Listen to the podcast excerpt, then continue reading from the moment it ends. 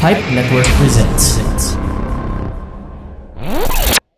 What's the scariest story you Is it know? from a book, a movie, a TV show Or show? is it something that happened in real life? Mm. My name is Andrew. And I'm Ninya. Come join us as we talk all things horror. Mm. The frightening, alarming, real life tales show. Out wherever you're listening to right now.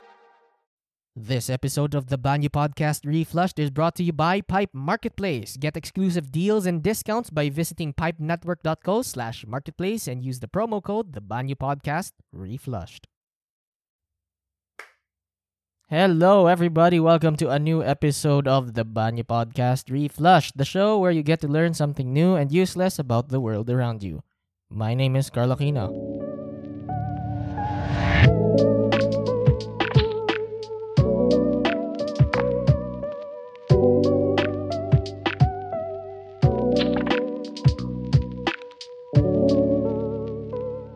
Sa episode natin ngayon mga kaibigan, pag-uusapan natin ang tungkol sa dalawang mga hayop. Ngayon, ang mga hayop na pag-uusapan natin ay hindi yung mga hayop na kaibigan mong hindi nagbabayad ng utang o kaya yung hayop na ex mong iniwan ka para sa best friend mo. All that shit, hindi yan yung mga hayop na pag-uusapan natin dito. We're talking about actual animals. So basically, para siyang continuation ng episode 38 natin. So sa episode 38, we talked about a certain alligator, si Saturn the alligator. But here, dito sa episode 40 natin, we are going to discuss about mammals. We're gonna talk about two specific cats right now. Originally, yung first na topic lang sana natin yung pag-uusapan ko dito. Kaso, habang nagre-research ako, may isa pa akong nakita na notable.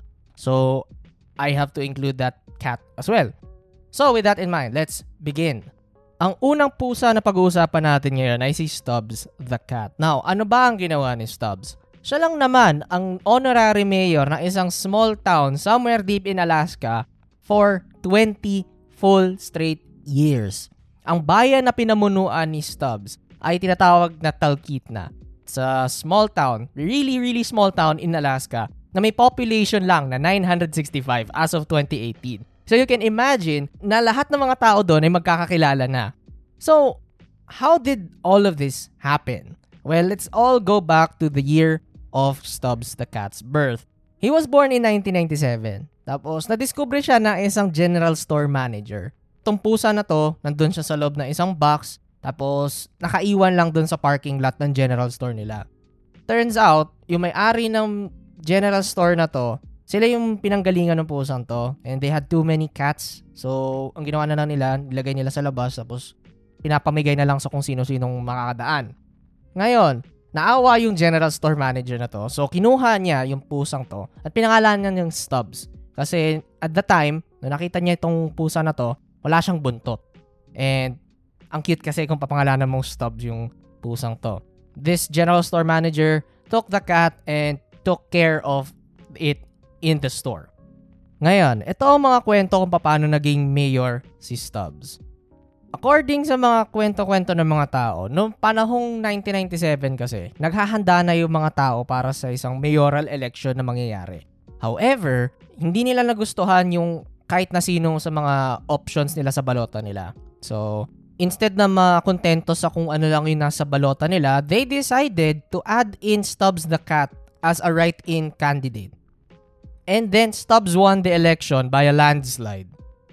So yan yung kwento daw. Pero according sa ano, further research and evaluation, turns out itong Talkeetna na to, sobrang liit niya.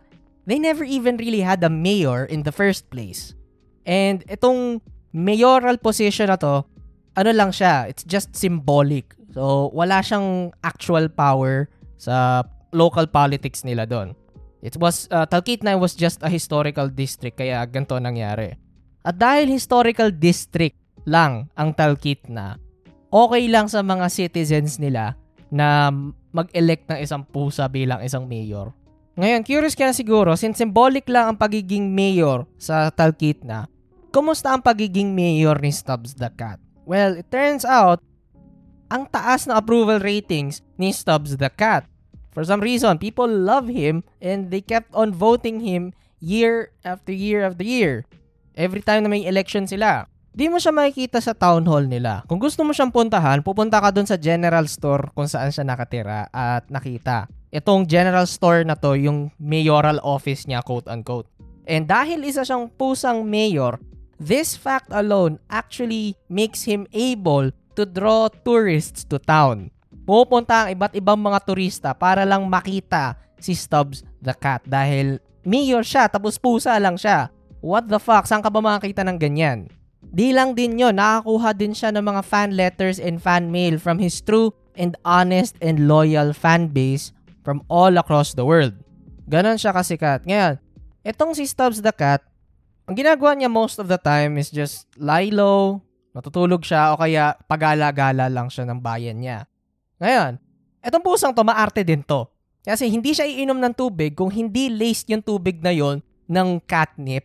Tapos, nakalagay sa either wine glass or margarita glasses. Puta na, ang arte nito. And kailangan mo kukuha niya yun sa isang specific na local restaurant na malapit sa general store niya. Kasi kung hindi niya makuha yun, hindi niya iinumin yung tubig na yun. Putang ina ang arte ng pusang to.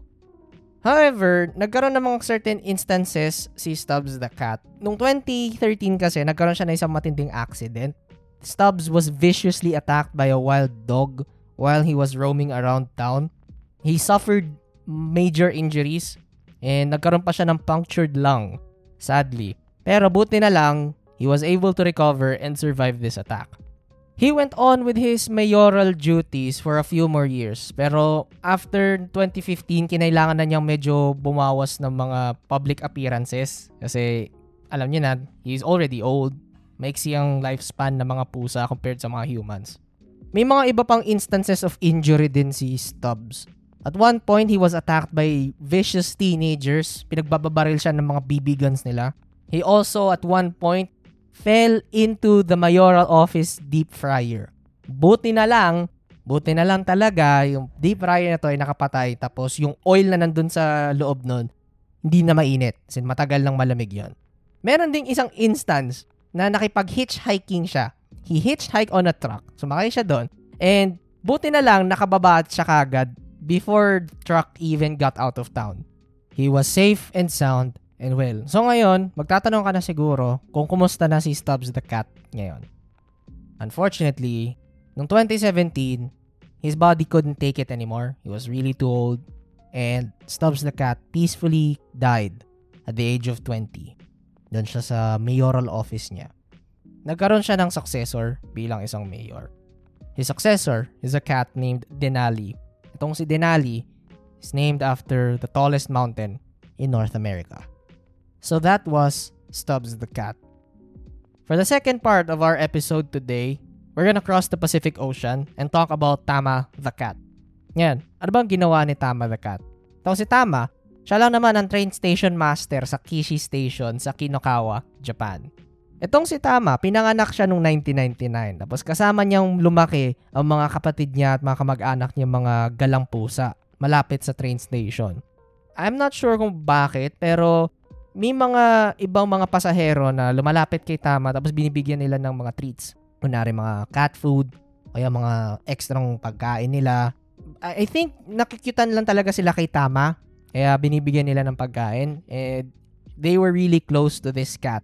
Even got to the point na naging close siya dun sa uh, train station manager na si Toshiko Koyama noong 1990s. Sobrang cute at adorable ng pusang to na inadapt na rin siya ni Koyama later on. Unfortunately, noong 2004, dahil ang konti lang ng mga pasahero, konti lang yung mga sumasakay na pasahero sa train station na to, and dahil marami na rin silang financial troubles, itong buong train line kung saan located ang Kishi Station, may plano ng sirain and ipasara. So, endangered ang bahay ni Tama the Cat. Ngayon, buti na lang talaga may mga tao na nagprotesta at sinubukang protektahan ang Kishi Station. And buti na lang, they were able to force the company that handles the Kishi Station and that train line to reverse their decision nakita nila na sobrang daming sumusuporta sa station na to and they don't want this station to close down. At one point, yung president ng railway line nila na sa Mitsunobu Kojima, pumunta siya sa Kishi Station. And habang nandun siya, he finally got to see Tama the cat. And he fell in love instantly. Here's the thing. Dog person si Mitsunobu Kojima. Ganon ka galing ang charm and cuteness ni Tama the cat. Uh, dahil dito sa meeting na to, ginawa siyang official station master ng Kishi Station noong January 5, 2007. Ang main role na ginagawa ni Tama ay batiin yung mga pasahero na dumadaan at sumasakay. So, automatic magaling na siya doon kasi sila mismo pumupunta sa kanya dati, di ba? Kinailangan din niyang lumabas sa mga promotional materials, tapos kailangan niya maging mascot para sa train station. One point, nilagay din yung likeness niya doon sa mga trend ng line na to. Sobrang dami ng fans niya.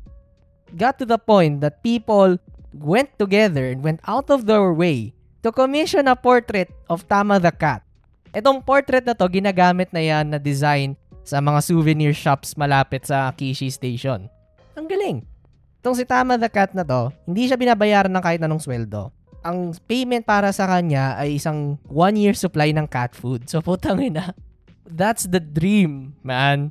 Minsan, paisip ka na lang, putang ina, maging pusa na lang kaya ako, no? Parang ganon.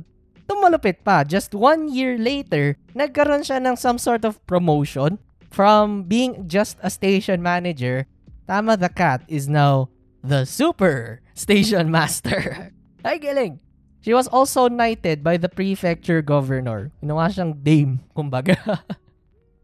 Ewan. Basta sobrang galing ng appeal ni Tama the Cat. Dahil, ngayon, dahil sa katanyagan niya, dumami na tuloy yung mga taong sumasakay sa train station na to. People are enjoying their time in the train. Dumadami na sila. Duma- mas napapadalas na yung commuters. Na ngayon, noong 2010, kinailangang isarado ang train station na to, itong Kishi Station, para mag-renovate. Nung nagbukas siya, it's now cat-themed bilang isang tribute para kay Tama the Cat. Like, ang cute! Ang cute ng design niya. Tignan niyo yung before and after pictures niya online. Makikita niyo yung lumang design, ang boring. Pagdating ng bagong design ng 2010, ang cute. Not gonna lie, nilagyan nila ng cat ears ang putangin ng train station. Ayan, tulad ni Stubbs the Cat, dumalas din ang mga interviews niya. She went on with multiple interviews all throughout her lifetime. Sadly, Tama the Cat passed away in 2015 at the age of 16. So, maagang namatay si Tama compared kay Stubbs. According sa autopsy na ginawa sa katawan niya, she probably died due to heart failure. Kasi matanda na rin naman siya. Eh. And even though she had already died, nakuha pa rin siya ng isang promotion. Ang galing! From being a super station master, Kishi Station now has a shrine dedicated to her. Prinomote siya bilang isang honorary eternal station master and she's now being venerated as a spirit goddess na tinatawag na Tama Daimyojin. So for being an employee, she's now a goddess. People are revering her. People are giving alms and donations and offerings to Tama the cat now. Ngayon, itong si Tama, she was succeeded by Nitama or Tama 2 bilang station master ng Kishi Station. Nagkaroon din ng dalawa pang Tamas sa mga train lines ng Japan. Si Santama naman, siya ang naging acting director para sa Okaden Museum para sa Okayama Electric Tramway. Habang si Yontama naman, siya ang assistant ni Nitama na naka-station a few stations away from Kishi Station. So that wraps up our episode for today. If you like this episode, please like, share, and subscribe to the podcast. Please like our Facebook page, facebook.com slash stories. Kung may idea kayo or topic na gusto niyo i-cover ko para sa isang future episode, please message me on the page or you can email us at storiesandpodcasts at gmail.com. And mapapakinggan ang The Banyo Podcast Reflushed and The Carl Aquino Experience Requiem sa Spotify, Anchor o sa kahit anong podcast app na ginagamit nyo. Once again, this is your host, Carl Aquino signing off. See you on the next episode.